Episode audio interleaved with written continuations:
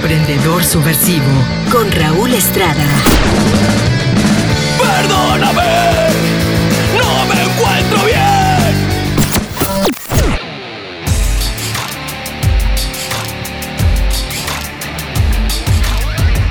Hola, hola, mis queridos subversivos. Un placer saludarlos hoy viernes primero de mayo, iniciando el quinto mes del año de este veinte veinte que se está yendo como agua. Y bueno, yo muy contento desde Pignayarit platicando con ustedes de temas que tienen que ver para impulsarte, motivarte, para que te avientes a emprender y que resuelvas todos los miedos que yo sé que estás sintiendo, todas las dudas que tienes, pero sobre todo que resuelvas tus conflictos. Y el tema es ese. Hoy vamos a hablar del conflicto. ¿Pero de qué conflicto te preguntarás tú? Del conflicto más grande que tenemos los seres humanos, porque ese conflicto está donde crees, entre tus orejas.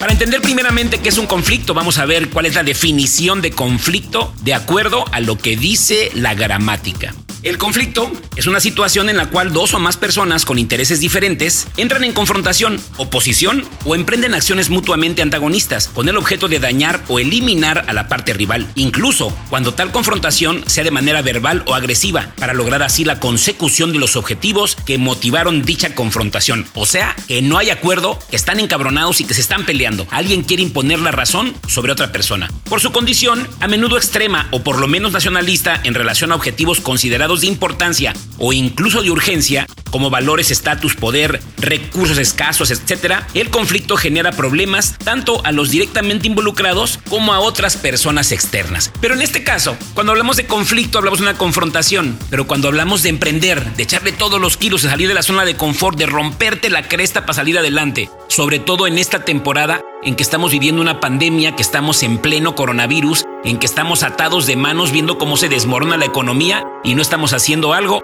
es aquí, en este momento, cuando el verdadero conflicto no está con otra persona, ni estás discutiendo con nadie, ni el pleito es con nadie. El conflicto está entre tus orejas porque eres tú el que está batallando en que ¿qué hago? ¿Sigo esperando a que pase la pandemia y mejore mi vida? ¿O definitivamente me pongo las pilas y empiezo a hacer algo? Yo te recomiendo, aparte de seguir escuchando este podcast, que te pongas las pilas, que emprendas y que lo hagas ahorita, por gusto, antes de que sea por necesidad. Esta situación nos está dando muchas, pero muchas aristas, nos está marcando muchos caminos de para dónde va la economía en las próximas décadas, así que cuando veas las barbas de tu vecino cortar, pon las tuyas a remojar.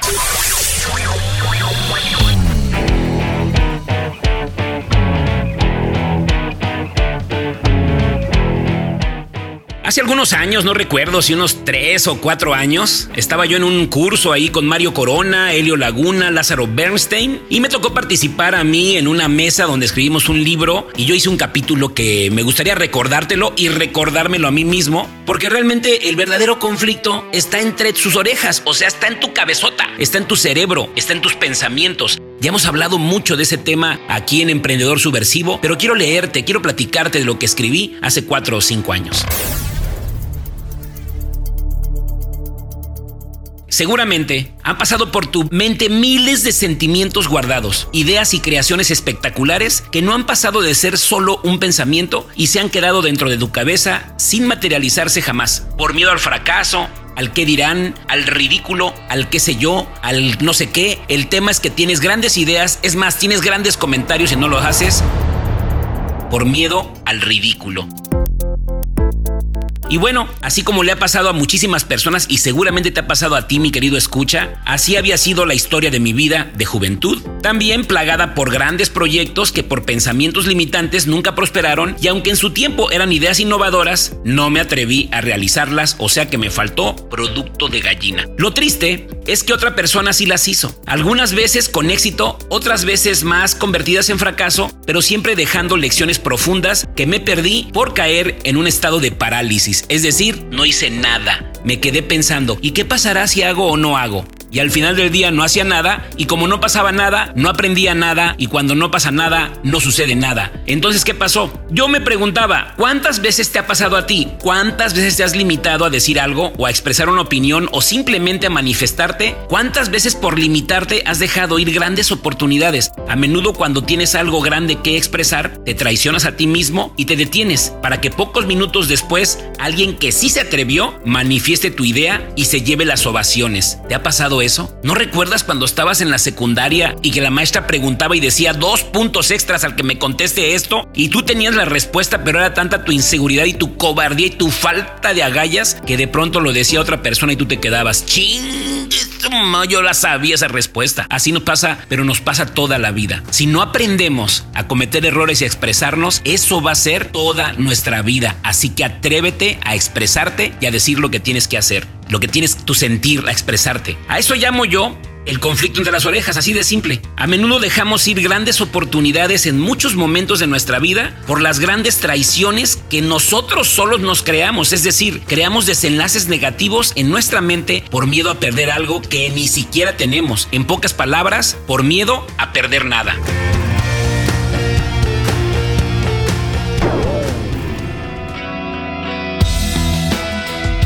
Fíjese que yo recuerdo cuando en la secundaria, esa secundaria inolvidable como la de todos ustedes, una época muy bonita en nuestras vidas, pues me enamoré, me enamoré de una niña muy linda y yo sabía que le gustaba porque estaban los chismógrafos a todo lo que daba. Sin embargo, nunca se lo dije, pese a que ella estaba esperando el momento. Fue tanta mi indecisión que ella llegó a sentir que su sentimiento hacia mí no era recíproco y lo que parecía ser una historia de amor juvenil acá muy chida, se vino abajo cuando apareció en escena otro muchacho que sin sentir lo que yo sentía por esa chica, simplemente y sencillamente, él sí tenía los suficientes, se le declaró, se aventó y ella aceptó. Obvio, obvio, eso dolió y dolió mucho, pero mi consuelo era pensar que de cualquier forma, si me hubiera dicho no, habría sentido lo mismo. Así que me justifiqué, me lamí las heridas y seguí mi vida como si nada importante hubiera pasado, salvo las burlas de mis cuates, de mis amigas que sabían que había cometido un grave error. Y bueno, las cosas pasan y el tiempo pasó.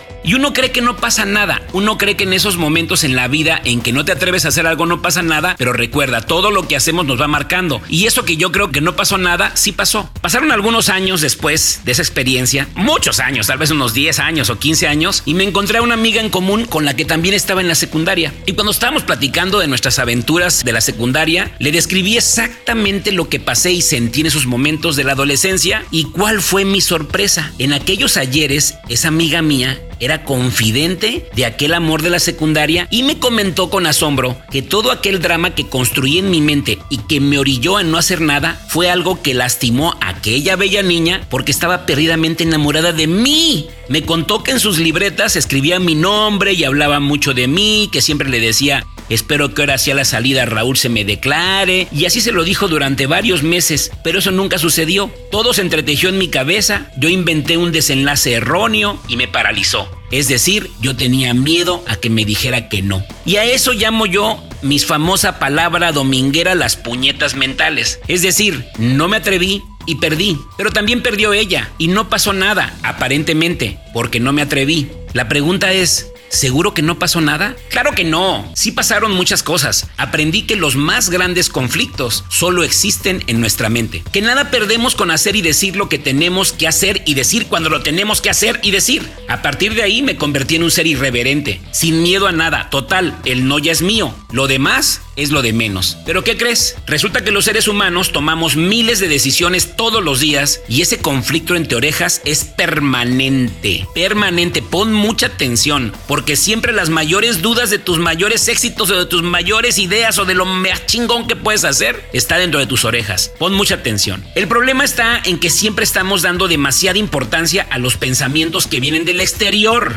es decir, a aquellas personas, a aquellos seres que nos dicen cosas y los anteponemos las opiniones de ellos a los pensamientos que vienen de nuestro interior, de nuestra alma, de nuestro corazón. Y eso, pues ya no me gusta. Parece irrelevante, pero nos gana tanto el deseo de satisfacer a los demás que de pronto estamos actuando en favor más del qué dirán que lo que realmente queremos y nos importa. Y eso lamentablemente nos paraliza y dejamos escapar grandes oportunidades y momentos gloriosos de nuestra vida por miedo, es decir, por nada. por miedo a cagarla, por Dios, hay que cagarla, es la única forma de aprender. Y bueno, ya se saben un poquito la historia. Yo ya voy a cumplir en este maravilloso mes de mayo que iniciamos hoy cincuenta años. Y yo soy emprendedor desde los veintisiete años de edad. O sea, ya llovió. Y ya medio estoy aprendiendo, ¿eh? Medio le agarro la onda. Y los conflictos entre orejas asaltan mi mente a menudo. Pero es tanta mi irreverencia que, sabiendo que lo peor que puede pasar es que no pasa nada, abuso de esa facultad. Y eso me ha traído también grandes tropiezos y grandes dificultades en mi vida. Porque todo exceso es malo. Y decidí tan intempestivamente bajo la premisa de que la mejor decisión en la que se toma no siempre es lo correcto. Lo bueno es que todo se resume en experiencia y en aprendizaje. De lo que se debe y de lo que no se debe hacer. Usualmente aprendemos más cuando la cagamos que cuando acertamos, porque es en las partes bajas y en los errores donde realmente viene el aprendizaje. Ahora bien, el conflicto entre orejas actualmente es una forma de romper paradigmas. Claro, cuando vencemos ese conflicto. Hace casi cinco años, después de una mala experiencia de la cual no quisiera acordarme, platicaba con mi esposa de mis lamentos por no entender a las personas que, teniendo tantas oportunidades para hacerse de recursos y vivir mejor, preferían seguir viviendo por debajo de sus capacidades, derivado de sus creencias limitantes. Y ella sabiamente me comentó: lo que pasa, Raúl, es que no todos quieren lo que tú quieres. quieres. Esa breve frase hizo eco en mi cabezotota y no me dejó dormir esa noche. Ya son varios los años que he dedicado mi vida a querer ayudar a personas que no quieren que las ayude, y es tanta mi insistencia que parece que les estoy haciendo un favor en vez de darle valor real a lo que hago como coach de negocios, como líder de negocios, como emprendedor de negocios en red, que es lo que me apasiona. Fue ahí cuando empecé a investigar, no en función de lo que quiero yo, sino en función de lo que quieren las personas, y fue cuando todo empezó a cambiar. Cambiar y nació en mi mente la idea de crear un proyecto único. Nació de una idea absurda, de un concepto tan loco que yo mismo lo saboteaba cuando aparecía esa idea en mi cabeza. Esa idea era tan increíblemente simple que parecía irreal. Y obviamente cuando lo comentaba con mis amigos me decían que estaba tarado, que estaba enfermo de la cabeza, que eso nunca iba a pasar. Y bueno, al final del día fueron días de insomnio. Antes de empezar siquiera a aterrizar el proyecto, fueron horas de darle vueltas y más vueltas en la cabeza sin hablarlo con nadie en aquel entonces. Mi esposa sabía que algo estaba pasando cuando veía que pasaba demasiadas horas despierto por la noche haciendo dibujos sobre unos manteles de papel en la cocina. Rayaba y rayaba hojas. No me gustaban las ideas y las rompía y seguía haciendo lo mismo y lo mismo por varias semanas, hasta que por fin materialicé el primer borrador y de inmediato lo comenté con mi esposa y le presenté lo que sería un proyecto totalmente loco y fuera de lugar. Y obviamente cuando se lo comenté, ella misma se sorprendió y le gustó tanto la idea que me alentó a darle para adelante. Pero no era suficiente con el aval de mi esposa, así que decidí comentarlo con otros amigos y socios de negocios que, según yo, eran todos de mente abierta, que eran güeyes acá bien chingones y que todos verían mi proyecto tan simple pero tan fregón de entender que obviamente jalarían conmigo. ¿Pero qué creen? Precisamente, era tan simple de entender que se les hacía difícil creer que fuera posible, así que optaban por darle de lado y hacer como que no pasaba nada. Total, llegué a proponerle hacerlo juntos y nadie, nadie, nadie me dio pie con bola. Todo el mundo me decía que no y eso, créanme, me asustó más. En realidad, se estaba cocinando algo grande, algo muy grande que tú ya conoces. Y a medida que se acercaba más y más a ser una realidad, el conflicto entre orejas era mayor. El miedo se empezaba a apoderar de mí y nuevamente detenía la idea y la dejaba para después. Empecé a procrastinar, a sentir mellito. Ya en la noche no dormía, porque tanta gente me decía que esto no era posible, que ya me la estaba creyendo yo. Yo solo me decía, esto no puede ser, Raúl. Esto está de verdad muy fumado. Yo solo me decía a mí, déjate de pendejadas y enfócate en lo que estás haciendo y deja esto por la paz. Imagínense lo, el conflicto que había en mis diálogos personales, y eso hacía, dejaba de perder el tiempo en esa idea tan absurda y de pronto me regresaba a mi zona de confort y quería hacer como que no pasaba nada, y entonces dejaba de, de atender ese proyecto y me regresaba a donde estaban los resultados que estaba ganando, y aparentemente todo marchaba bien. Según yo, guardaba el proyecto, pero en realidad es que no dormía pensando en él.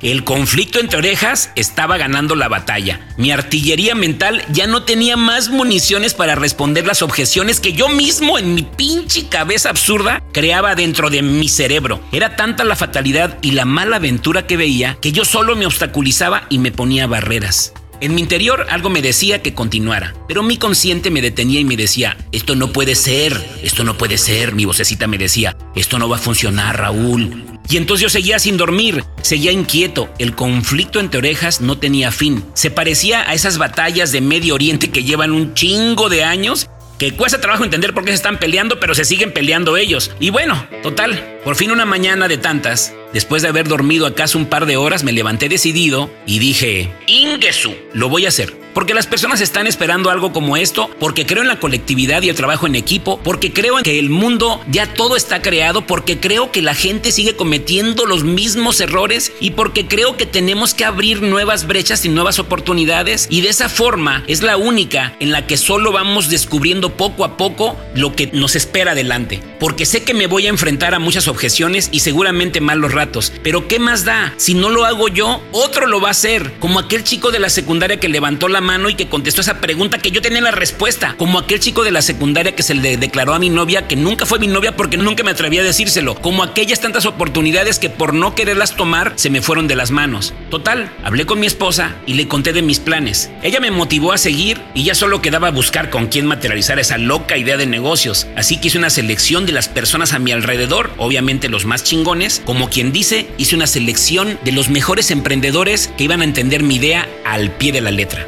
Y obviamente empecé a llamarles. Le llamé a un gran amigo que en esos momentos estaba fuera de la ciudad y le dije que me interesaba plantearle un proyecto de negocio. Así que muy decidido viajé a poco más de una hora de camino para encontrarme con él y comentarle de este proyecto. Y así como él, estuve viajando con muchísimas partes. Fui a Guadalajara, fui a Aguascalientes, fui a Zacatecas, fui a León, fui a todas partes a buscar con quién hacer este proyecto. ¿Y qué creen? Todo mundo me decía no. Y no, y no, y bueno, así fue, así se me fue el mes de agosto, se fue septiembre, se fue octubre, se fue noviembre, se fue diciembre, y ya cuando estaba a punto de tirar la toalla y que el conflicto entre las orejas ya hasta la presión arterial la traía arriba, fue cuando dije yo, no puede ser posible que nadie esté viendo lo que yo chingados estoy viendo, que estoy tonto o que tengo, y bueno. Busqué muchas opiniones para hacer este proyecto y de pronto este, encontré a esa persona que tú ya conoces, que ya lo entrevisté en el capítulo uno de esta serie, y fue cuando encontré a Gabriel Belloso de Santiago que me dijo, dale.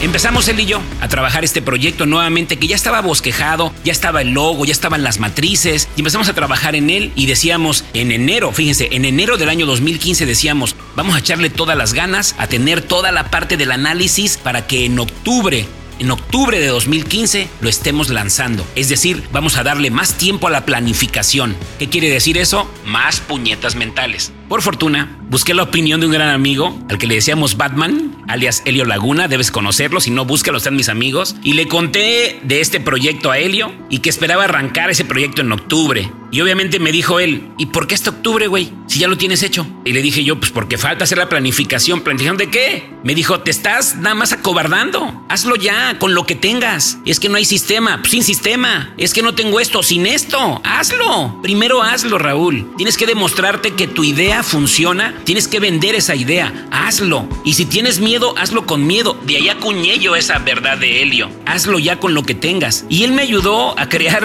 pues la idea del, del lanzamiento. Y fuera de toda realidad, efectivamente, Elio me decía, lo más importante que tú ya tienes no es el proyecto per se, porque nadie lo conoce, pero tienes la confianza de mucha gente. Y le digo, Elio, pero me han dicho que no muchas personas. No, te han dicho que no las personas como, como tú. Es decir, los que ven en ti una competencia no se quieren aliar contigo porque tú eres una competencia para ellos y por alguna razón no quieren asociarse contigo. Pero si tú ya tienes el proyecto y ya tienes un socio, ya es momento de que la gente lo conozca. Y hay gente que confía en ti, Raúl, y eso es muy difícil y lo has logrado con muchos años. Así que hazlo, hazlo ya, me dijo Elio. Y bueno, de ahí para acá, todo es historia. El día ocho de abril del año dos mil quince nos constituimos y el dieciséis de mayo se estaba lanzando este proyecto. Y bueno, así como ustedes lo ven, ese dieciséis de mayo, que estamos ya a quince días de festejar nuestro quinto aniversario, surgió de un conflicto entre orejas como seguramente tú tienes una gran idea también y seguramente también tienes un gran conflicto. Es probable que hoy tengas ya una oferta de emprender en diferentes vehículos y caminos. Es probable que tú seas un prospecto de la cooperativa y que sigas pensando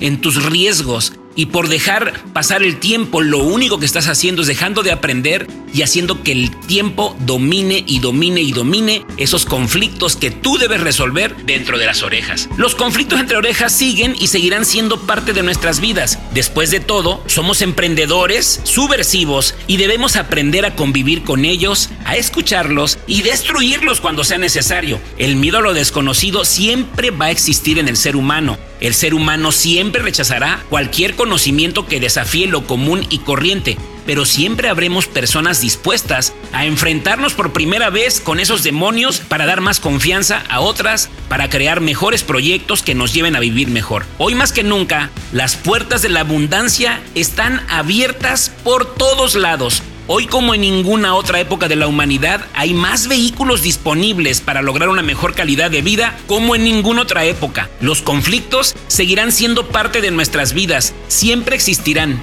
pero eso no es lo que nos debe preocupar. Debemos ocuparnos de reaccionar de la mejor forma para que tomemos las mejores decisiones y accionemos pese a esos conflictos. Recuerda, la mayoría de los conflictos están entre tus orejas. Otra vez estoy enamorado, pero esta vez nadie se me va a adelantar. Conoce al enemigo, conócete a ti mismo y tu victoria nunca se verá amenazada. Conoce el terreno donde las condiciones del ambiente y todo esté a tu favor y tu victoria será total.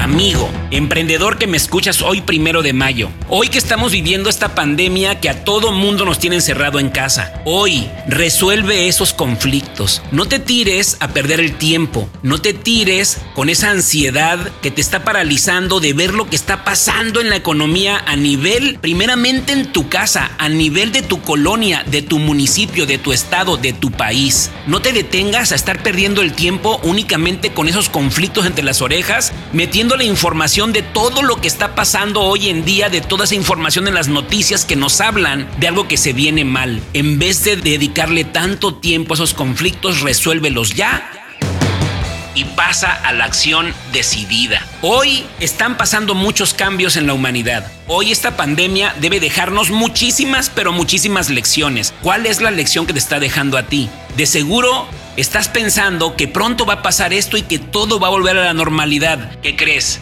Yo creo, en mi opinión, es mi opinión, que esto de la pandemia está marcando un nuevo camino hacia la abundancia, al cual solamente las personas que tengan la habilidad y la visión de buscar nuevos caminos van a encontrar realmente la forma de encontrarle a su futuro un futuro promisorio. Ahora bien, estamos hablando de ti y de tu vida. ¿Y tus hijos? ¿Qué les estás enseñando a tus hijos? ¿Has platicado con tus hijos acerca de lo que está pasando con la economía hoy? ¿Los estás educando en este presente para que vivan su futuro dentro de diez o veinte años? Mucho cuidado y aprende a resolver, aprende a decidir.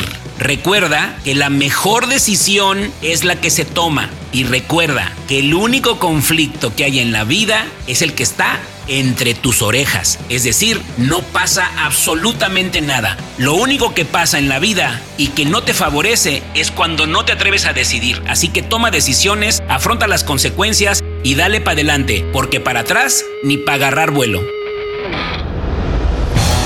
Soy Raúl Estrada, amigos, y hoy es viernes y el cuerpo lo sabe. Recuerden que el único vicio es el exceso, así que por favor diviértanse, cuídense, desde casa, no salgan, obedezcan las reglas, cuídense muchísimo. Que tengan un excelente, excelente fin de semana. Chao, chao.